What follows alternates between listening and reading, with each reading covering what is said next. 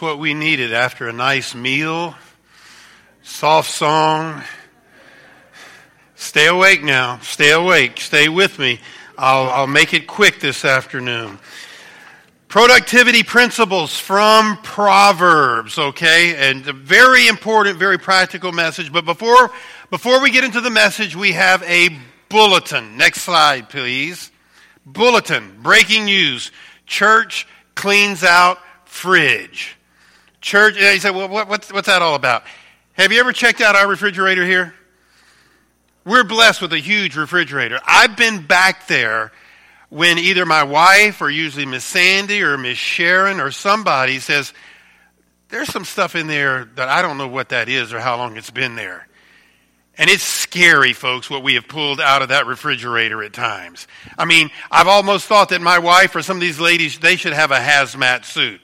Well, anyway, here, here's, here's an article. Little Rock, Arkansas. Berean Baptist Church made history this week, becoming the first church on record to perform a full and detailed cleaning of its refrigerator. The church's leadership board approved the deep cleaning upon discovering the grape juice bottles stored up for communion had begun to ferment, creating a serious problem in the church. The janitorial crew arrived in full biohazard gear late Thursday night, quarantining the fridge in a radiation proof tent before cracking it open and going to work. What in the world is that? Those are Mrs. Garcia's famous spicy enchiladas. Bob, the head of the custodial staff, exclaimed excitingly as the dish was extracted with a special tool. The glass tray of food was reportedly glowing in a strange green hue, with several tentacle like appendages protruding from the top of the aluminum foil. Bad news is that was Mrs. Garcia's famous spicy enchiladas. She passed away back in 1978. I'm telling you, if you've ever looked in the fridge, back, now we've never served any of that stuff, but we have found that stuff. The biohazard disposal crew ran into potentially deadly situation in the fourth hour of the procedure as a stack of casseroles left on the bottom shelf had taken on life form and attempted to crawl away. Uh, but it was all handled in due time. So that's from what? Little Rock, Arkansas, Berean Baptist Church. So we have to be careful, folks. You bring something, you put it in the fridge. It, it, it needs to have a shelf life. It needs to be taken care of. But am I not right, Sharon? We have found stuff in there that uh, we probably should have had a hazmat team come and take care of it. But anyway, back to the issue at hand. Productivity principles from Proverbs. I love Proverbs. It's practical. It's the kind of stuff that we not only can understand, but it's the kind of thing that can help us live our lives better. And we're talking about productivity tonight. There was a time here in the United States that people aspire to be productive. And you might think, well, everybody's that way today. That is not the case. Let me, let me share with you a portion of an article, uh, or a, I don't know if it was an article, but it was a, a, a topic that Bill O'Reilly, most of you know Bill O'Reilly, Fox News, seems like a, a fair and balanced guy and a reasonable guy. Anyway, he had this editorial. And let me read it to you because it deals with the subject at hand. This is Bill O'Reilly. I'm reading his editorial. He says, I am flashing back to my school teaching days. Last night I told you the committed left, uh, I told you last night the committed left is furious. Furious that people like me are telling Americans the truth that the USA is becoming an entitlement society. Now, he's asked the question, why should you care about that? He cites this. In 1991, individuals in uh, 41 million American households were receiving some kind of entitlement outside of Medicare and Social Security. So, what he's talking about is not people receiving Medicare or Social Security. He's talking about other money sources that, that people are getting. So he says in 1991 there were 41 million. now the number is an astounding 107 million Americans.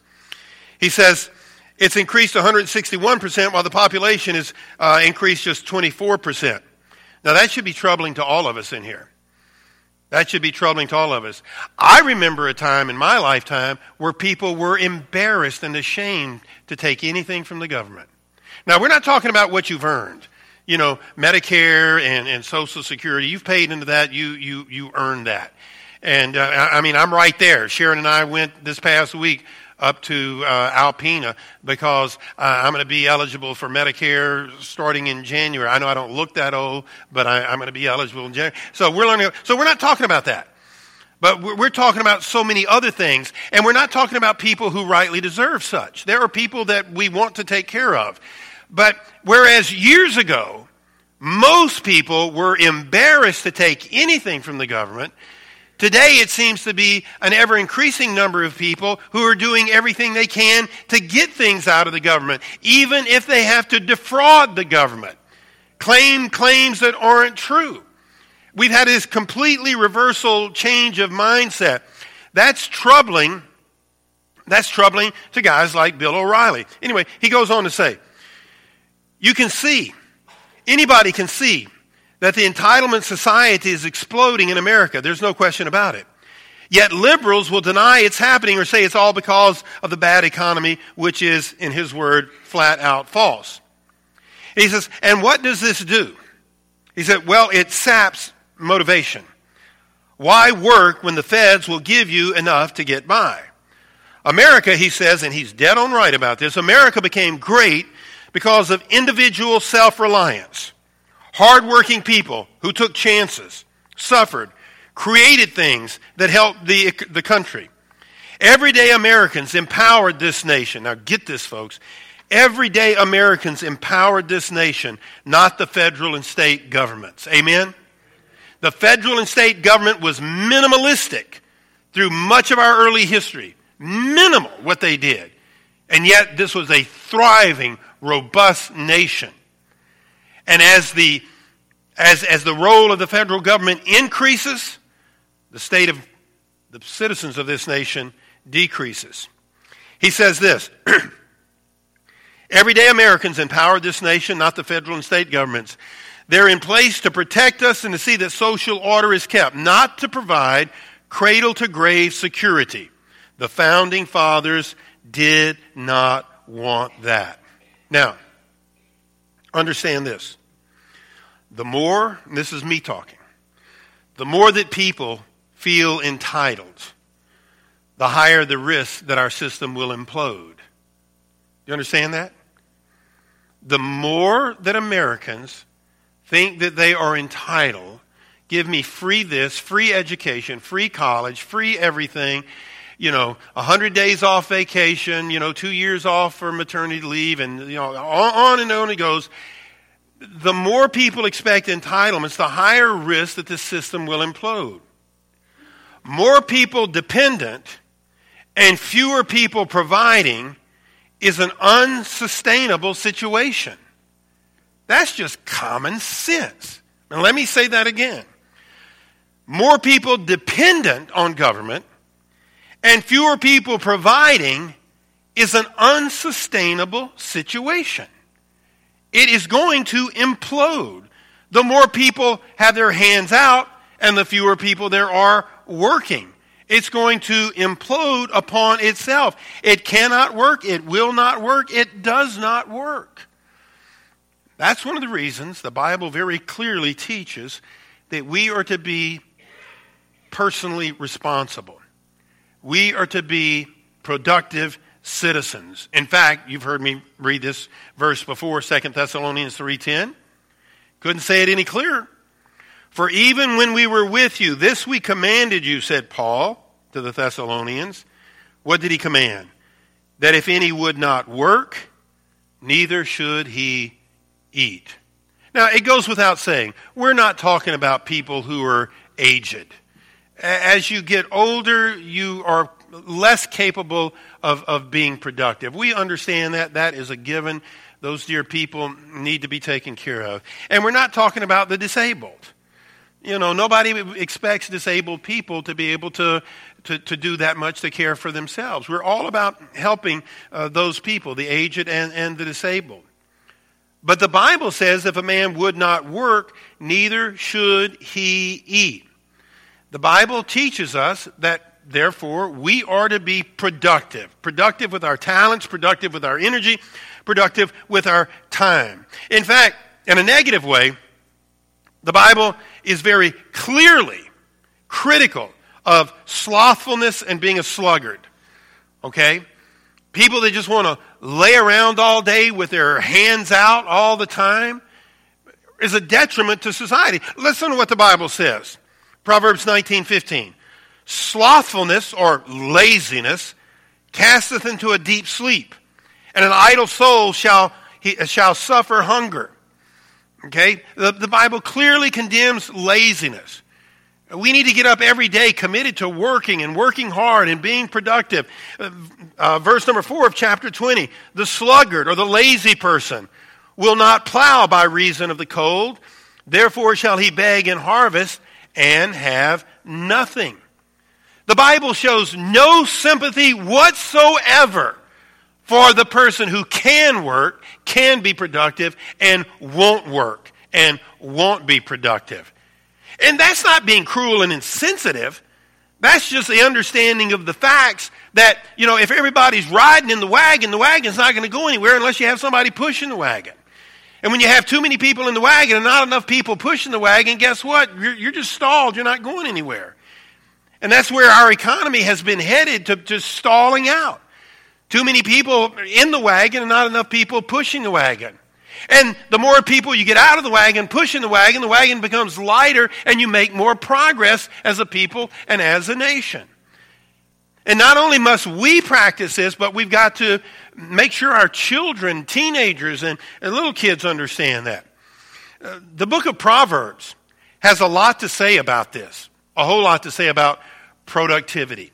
And I, I'm, this is a topic that interests me greatly.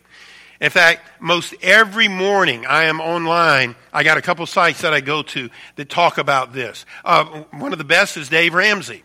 He has, uh, you know, he's into uh, finances and helping people with their personal finances, but he also has a, um, a big interest in entrepreneurs and especially small, you know, entrepreneurs just starting out in the business world. He, he wrote a book entitled EntreLeadership. He's got a podcast, and I listen to that. And it's all about how you can be more productive, how you can be a better leader. And that's very important. We only got one shot at this life. Now, there's a time and there's a place for rest. There's a time, there's a place for a vacation. There's a time, there's a place for a, a day off.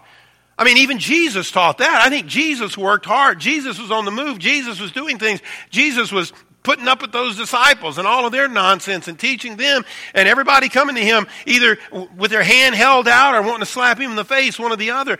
But, but even he said there were sometimes we got to go away. We got to take a, a, a, day off. So we want to be, you know, that's one of the themes of my ministry. We want to be balanced. There is a time to, to, to slow down there's, there's time to, you know, during, during the Christmas holidays, there, there's a Wednesday there between New Year's and Christmas. We're not going to have a service. And those two Sundays, we're just going to have one. We're a hard-working church. We got a lot going on. I mean, there were people up here yesterday working hard. There were people here Thursday night at the banquet and helping with that and whatever. So it, it's, that's a good season while we'll have family in. You'll probably, hopefully have family in. And we slow it down a little bit. But then we crank it back up at the beginning of the year. Why? Because we need to be productive. Now, the neat thing about it is, not everybody understands how to be productive, how to be effective. And that's one of the reasons I read these articles and listen to these podcasts because as, as a pastor of a church, you know, I want to be productive. I don't want to waste my time. I don't want to waste your time. But if you want some great principles on how to be productive, you need to look any further than in your own Bible and in the book of Proverbs. We're going to look at 10 of them real quick. You say, oh, 10? Well, we'll go through them quickly. We'll, t- we'll go just, just like that. But, and you have, the, you have the outline and you have the references here, and this should help you. Look, this would apply to kids, this would apply to teenagers, this would apply to working moms, stay at home moms, uh, dads, guys that still, ha- and women who still have their health and yet they may be retired right now. The, these are principles that can apply to everyone because we want to get it right. We want to be balanced. We want to have those days off. We want to have those down times. That's important so that you can be more productive. Okay, if you never have time off or downtime, then you're going to, over time, you're just going to decrease in your productivity. So let's look at these 10 principles real quick. Principles from Proverbs about uh, productivity. Number one, Productivity is a result of intrinsic motivation and self direction. Intrinsic motivation and self direction. In other words, if you're going to be productive, it starts within. You know, it can't be somebody telling you to be productive. Now, that might be the case with your children as you're training them and teaching them the importance of uh, being productive and doing things right. But with us adults, it starts within. Because we all know people who don't have that intrinsic motivation. I mean, we, we can go around the streets of this county tomorrow and going to find folks at home, folks that don't want to work, folks that don't have the character to work. Proverbs 6 6. Go to the ant, thou sluggard, consider her ways and be wise. Now look at verse number 7. Which having no guide, overseer, or ruler, provideth her meat in the summer and gathereth her food in the harvest. The ant is an illustration to us from Scripture of something that works hard and is diligent. And it acknowledges there, it doesn't have a guide, doesn't have an overseer, doesn't have a ruler. The implication is it, it just comes intrinsically, it comes from within. This is what they do. Okay, that's the nature of ants. And we need to understand that if you're going to be productive, it, it's got to come from within.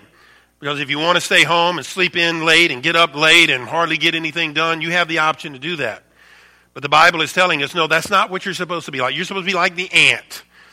You're supposed to be intrinsically motivated to be productive during the course of your day. Number two, resist the temptation to continually chase new ideas.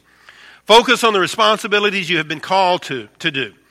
Put the gifts and talents you have been given to work.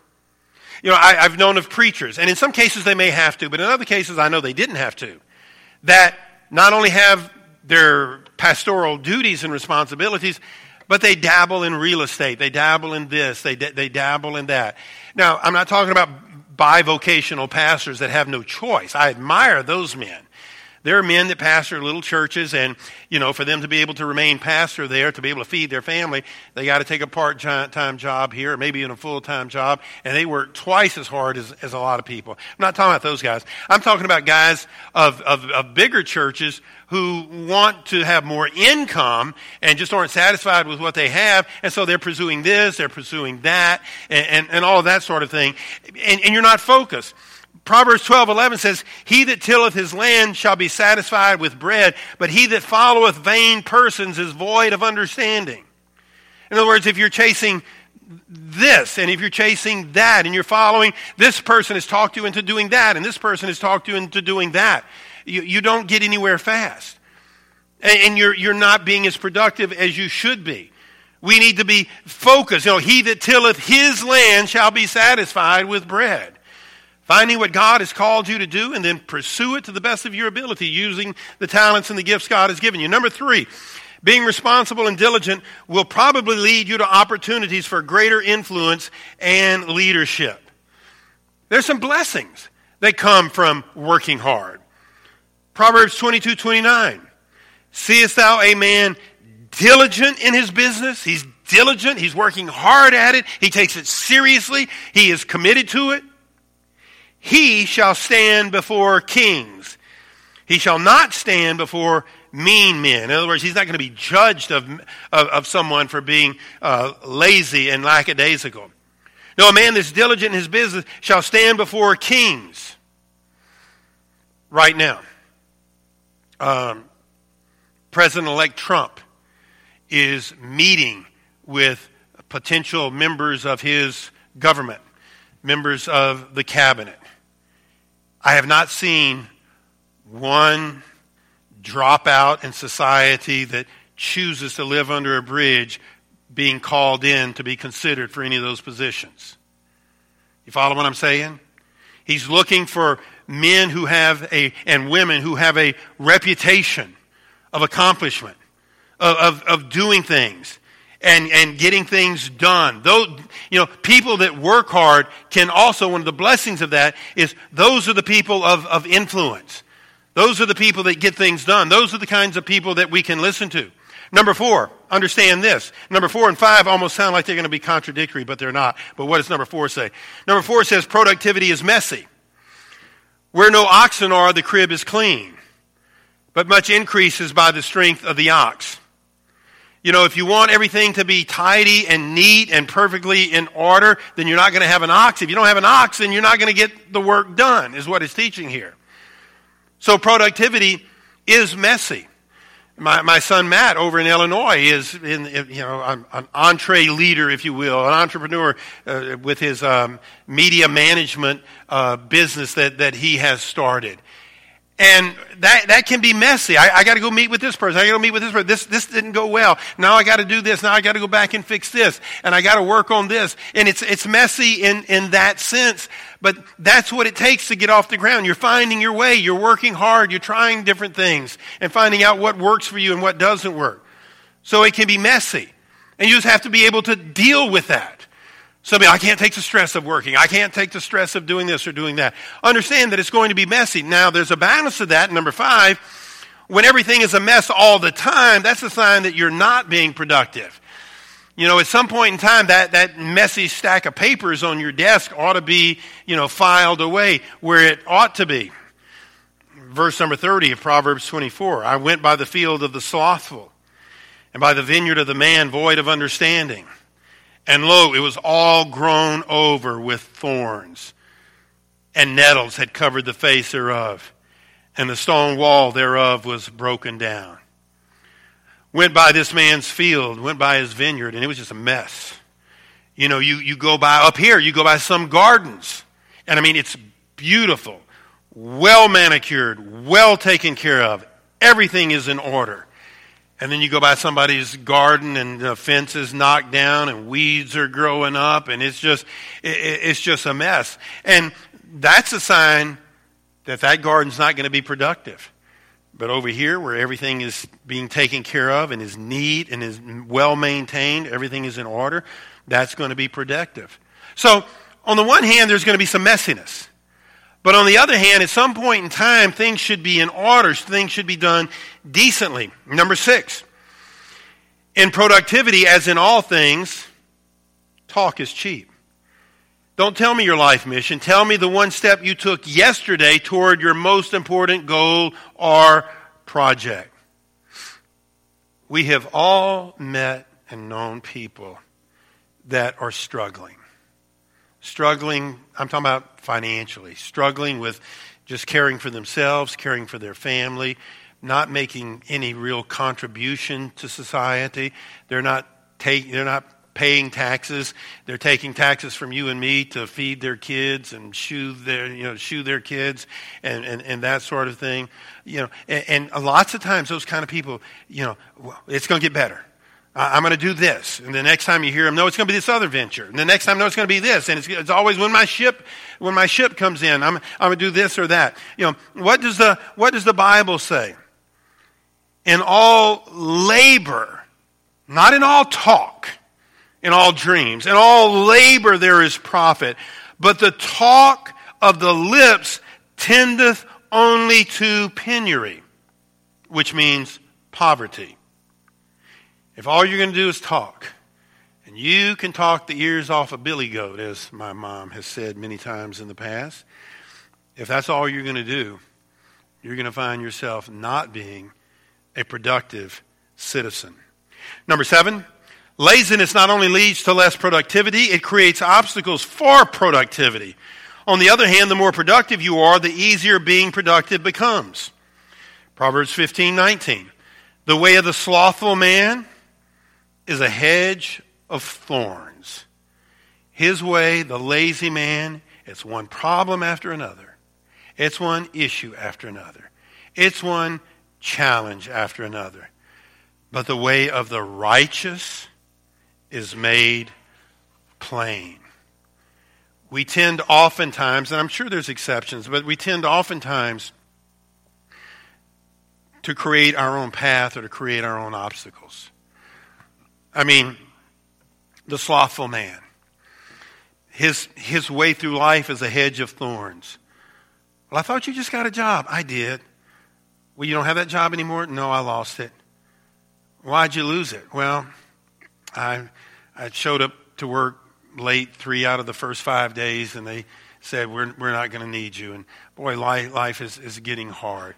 You know, I'm thinking, why, didn't you, why were you late? Three out of your first five days. I mean, if anything, your first week there, aren't you there a half hour early, showing them that you're excited about what you're doing? You see, he's created his own difficult path. He's created his own hedge of thorns. As opposed to the other guy, he said, I heard you got a new job. Yeah, and I got a promotion. How's that? He said, Well, they were impressed. You know, my first month there, I was showing up a half hour uh, before time, excited to be there, and I was there a half hour after everybody else went home, and now I'm the assistant manager, and they tell me the way things are going, I'm going to be the manager. The way of the righteous is made plain. You know, as I read these principles, I think to myself, well, aren't, isn't this a given? Doesn't everybody know this? Apparently not. Right? Apparently not. Because I see a lot of people, and they're, they're the ones telling me, yeah, I got fired. Yeah, I got dismissed. And, you know, it's always somebody else's fault, too. That's the other aspect of it. But we won't go there. Three more. Number eight productive people are not know it alls. They understand they will get better results if they get other people's advice. Boy, one of the saddest situations I see are people that you can't tell them anything. I end up just shutting my mouth. They, okay, I can't talk over them, and they've always got some excuses as to why they can dismiss what I'm advising. People that are successful listen. You know, and, and say what you will about our, our president elect. I guess I can talk about him now because he is our president elect. Say what you will about him, but I've heard people that know him best say he listens. He will, he will listen to people. And that's a very important based on a Bible principle. He may not be doing it based on a Bible principle, but Proverbs 15 22, without counsel, purposes are disappointed. But in the multitude of counselors, they are established. Don't think that you can be successful on your own and by yourself. You need to listen to other people. You need to be willing to make changes. You may, may need to be willing to reconsider the direction you were going. It is a smart thing, it is a wise thing to listen to other people. Number nine, planning is important. Planning shouldn't be avoided on account of God's sovereignty, nor should you elevate planning as if we can direct our destinies. In other words, that statement there is another statement of balance. There are some people that say, well, I, you might ask them, what are your plans about your future? I don't know. I'm just leaving it all up to God. Well, that, that sounds real, real spiritual, but did not give, did God give you a brain? You know, are you not able to think and don't you know that you have the responsibilities to provide for yourself and provide for, for your family? You know, don't, don't lay it off on, on God. And that's what this is saying here. Nor should you uh, alleviate planning as if uh, he, excuse me, as if we can direct our own destinies. Yeah, you both plan and pray about it. You don't just pray about it and never plan. And you don't plan and never pray about it. Again, a mature Christian understands that very clearly. Commit thy works unto the Lord, and thy thoughts shall be established thy thoughts unto the Lord. And then lastly, number 10. Thoughtful progress over the long haul is better than quick bursts of effort that lack direction. The thoughts of the diligent tend only to plenteousness, but everyone that is hasty only to want. The Lord is teaching us it is wise to be thoughtful and diligent. It is not wise to be hasty, to be impulsive, to be emotional about things. God is going to bless the efforts of the diligent, not the hasty. Folks, if you examine successful people, I promise you this, whether they're saved and in many cases, whether they are lost, they are successful because they are, they, they may not know these as Bible principles, the lost people may not, but they, they know these principles. And these are principles that God will bless.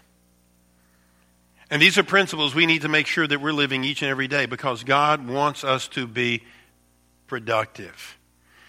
And if we're not careful, we'll become wrapped up in this society that's ever increasingly believing you owe me. The government should pay for my medication. They, they say that, they say that uh, health care is a right. And then I heard another person say, no, it's a responsibility. We won't get into that discussion this afternoon, but that's kind of what we're talking about. You know, we have to be careful that we just don't know, go down the pike with everybody else and jump off the bridge thinking that, that the government owes us everything. Because guess what? The government, Brother Bob confirmed this or not, the government doesn't produce wealth. Bobby found that humorous. no. Whatever money the government gets, guess where it comes from? Reach for your wallet. It's coming. Government doesn't create wealth.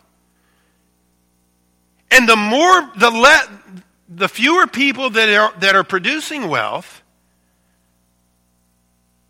creates an unsustainable situation that is going to collapse, and that's when you get real riots, and that's when you get a dictator take over and say, this is how it's going to be. When a nation ceases to become responsible for themselves, somebody will take over. We've seen that throughout history. But let us, as Christians, value God's word and the principles in Proverbs that teach us that we're to be productive. And again, I realize some of you in the heyday, you were very productive, and today as you get older, you just can't do what you used to do. I understand that, and we're grateful for the work that you did when you were able to do it. And we should care for you. And then there are certain people that are just disabled, sometimes physically, sometimes emotionally, mentally, and nobody would ever want to keep from them. But able bodied people ought to be people that are highly motivated to be productive and to work hard. This last quote, we're done. Productivity is never an accident. It is always the result of a commitment to excellence, intelligent planning, and focused effort. That's what you want your children to learn and live, and that's what we need to be an example of for them. Let's stand, please, with our heads bowed and our eyes closed.